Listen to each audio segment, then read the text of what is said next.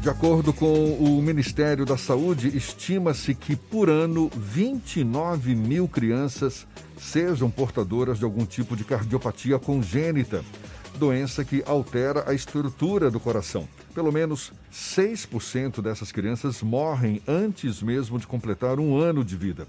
A gente conversa agora com a médica cardiopediatra Nayara Galvão, mais uma vez nossa convidada aqui no Issa Bahia. Seja bem-vinda. Bom dia, doutora Nayara. Olá, Jefferson, bom dia. É uma satisfação estar com vocês novamente. Prazer todo nosso, muito obrigado por aceitar o nosso convite. É um número que assusta, não é, doutora Nayara? 29 mil bebês por ano com algum tipo de cardiopatia. Esse número é histórico ou vem crescendo nos últimos anos? E por que a incidência é tão grande assim? Jefferson, esse é um número expressivo que mostra que é uma condição que não é rara. A estimativa é que uma em cada 100 nascidos vivos tem algum tipo de cardiopatia congênita, variando desde leve repercussão até acentuada complexidade. E aí, então, esse mês mês de junho foi o mês de conscientização das cardiopatias, justamente para chamar para a importância do diagnóstico e do tratamento precoce dessa condição.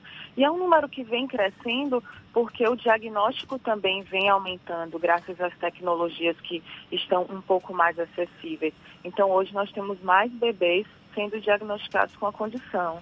Quer dizer, é uma cardiopatia congênita, ou seja, o bebê nasce com esse problema ou é um problema que se desenvolve naturalmente? E por quê? Quais são as causas de uma cardiopatia congênita? Pronto, a cardiopatia congênita, como você começou falando, é uma estrutura do coração e ou dos grandes vasos relacionados que ocorre ainda durante a formação do embrião na gravidez. Então, no começo da gravidez, até a 12ª semana mais ou menos, é que o coração está sendo formado e a cardiopatia pode acontecer. Na maioria das vezes, a causa não é identificada. Nós sabemos que algumas alterações genéticas, como síndrome de Down, aumentam o risco, mas em alguns casos nós não sabemos o que provocou. Existem condições maternas que podem sim levar à ocorrência da doença que devem ser identificadas no pré-natal.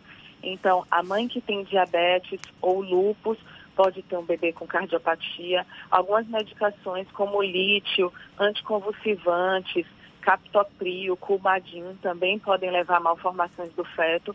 Então, esses são fatores que podem ser identificados no pré-natal ou antes da mulher engravidar para evitar a ocorrência da doença. Mas, na maioria das vezes, ela acontece de forma aleatória, mesmo em famílias que não têm nenhum histórico. É possível aproveitar o momento do pré-natal para eventualmente ou fazer o diagnóstico precoce ou até de alguma forma tratar essa criança para evitar um problema futuro? Com certeza, Fernando. O pré-natal é o melhor momento para a identificação da condição. Então, através da ultrassonografia morfológica, que já é feita de rotina, é possível avaliar as câmaras cardíacas nas mulheres de alto risco, tem indicação também de fazer o ecocardiograma fetal para avaliar ainda melhor essa anatomia do coração.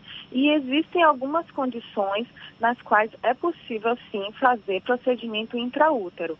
Eles ainda não são amplamente é, realizados, ainda são procedimentos de muito risco, mas existe sim essa possibilidade. Inclusive aqui em Salvador. Não, aqui em Salvador ainda não, mas a gente pode fazer aqui o diagnóstico e dar um encaminhamento adequado para essa gestante. E essa intervenção é uma intervenção cirúrgica, então, tanto intrauterina quanto depois de o bebê já nascido? Existem muitas malformações nas válvulas, nos septos cardíacos. Então, o procedimento indicado vai depender da malformação. Eles podem precisar de cateterismo cardíaco ou procedimentos cirúrgicos, às vezes os dois procedimentos. Então, isso vai variar de caso a caso. Esse percentual de 6%, 6% né, dessas crianças com cardiopatia congênita que acabam morrendo, por quê? Porque são casos mais graves ou por falta de atendimento médico a tempo de resolver o problema? O que, que justifica essa morte de 6% das crianças com cardiopatia congênita? É, primeiro que muitos pré-natais são feitos de forma incompleta. Então, essas condições não são diagnosticadas no pré-natal. O bebê nasce sem que a equipe saiba que ele tem uma cardiopatia. Alguns são detectados ao nascimento através do teste do coraçãozinho ou através de um exame clínico alterado, mas mesmo assim, 30% dos bebês que têm cardiopatias congênitas ditas críticas que são dependentes de uma estrutura chamada canal arterial, eles ainda vão ter alta. Então, esse bebê acaba evoluindo com um colapso circulatório e muitas vezes óbito, sem ter a chance de tratamento. E mesmo os bebês que têm um diagnóstico intraútero ou pós-natal, em alguns momentos eles não têm acesso ao, setor, ao serviço de saúde que pode dar o tratamento apropriado. Então, por isso que nós ainda temos uma mortalidade elevada no período neonatal. A senhora acredita que a falta de acesso a esses serviços de saúde é a grande dificuldade de famílias que têm algum tipo de problema com a parte cardíaca dos bebês? Com certeza, esse é um grande desafio que impacta muito na vida dessas famílias. A falta de conhecimento por parte das famílias de como elas podem buscar e a dificuldade de acesso mesmo, que no estado tem uma limitação dos centros onde pode ser feito o diagnóstico e o tratamento. É, essas famílias ficam dependendo de vagas na central de regulação e em muitos momentos essa vaga não chega a tempo. Então, sim, essa é uma grande dificuldade. Nesse contexto, imaginando mães que não tenham tido um pré-natal adequado, não é? Quais são os sintomas que o bebê expressa é, ou tem, não é? Na verdade, ali para identificar uma possível cardiopatia e que possa ser um sinal ali para a mãe perceber e procurar uma ajuda médica. Uma coisa curiosa sobre bebês com cardiopatias é que, como eles já nascem com alteração, Muitas vezes as famílias acreditam que aquilo é normal porque ele nasceu daquela forma, sendo que não é.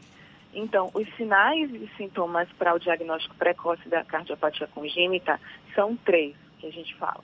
Tem o sopro, a insuficiência cardíaca e ou cianose. Os três podem acontecer ao mesmo tempo. O sopro no coração, que é observado através do exame clínico de um médico, quando coloca o aparelho para ouvir as batidas do coração a cianose, que é a coloração arroxeada da boca, das mucosas, das mãos, e a insuficiência cardíaca, que na criança se manifesta com respiração ofegante, batimento do coração muito acelerado, aumento do tamanho do peito, o peito fica inchado. Nós já tivemos caso da doença ser observada por uma professora na escola e a professora dizer, a criança tem os lábios arroxeados e encaminhar, porque a família achava que aquilo era normal, porque a criança sempre foi daquela forma. Então, vale não só para os profissionais de saúde, mas para toda a rede de cuidados, identificar que aqueles sintomas naquela criança não são os esperados e, e dar um devido encaminhamento. A gente está falando de cardiopatia congênita, ou seja, é, que pode se desenvolver ao longo da própria gestação. Agora, há casos de problemas na estrutura do coração que se desenvolvem após o nascimento, já com crianças maiores ou até na adolescência? Não, quando nós falamos de cardiopatia congênita, é porque foi durante a formação do embrião. Então, outras doenças que podem ser adquiridas ao longo da vida podem afetar, sim, o coração da criança. Mas aí nós já não vamos dizer mais que são congênitas. Nós temos doenças como febre reumática, miocardite, que podem levar a alterações das válvulas do coração, do músculo cardíaco, mas nós não vamos dizer mais que são congênitas. Mas mesmo as doenças congênitas ali presentes desde o período intraútero, elas podem ser diagnosticadas só na idade adulta porque são doenças com uma repercussão menor, os pacientes conseguem viver bem e acabam descobrindo só no exame de rotina.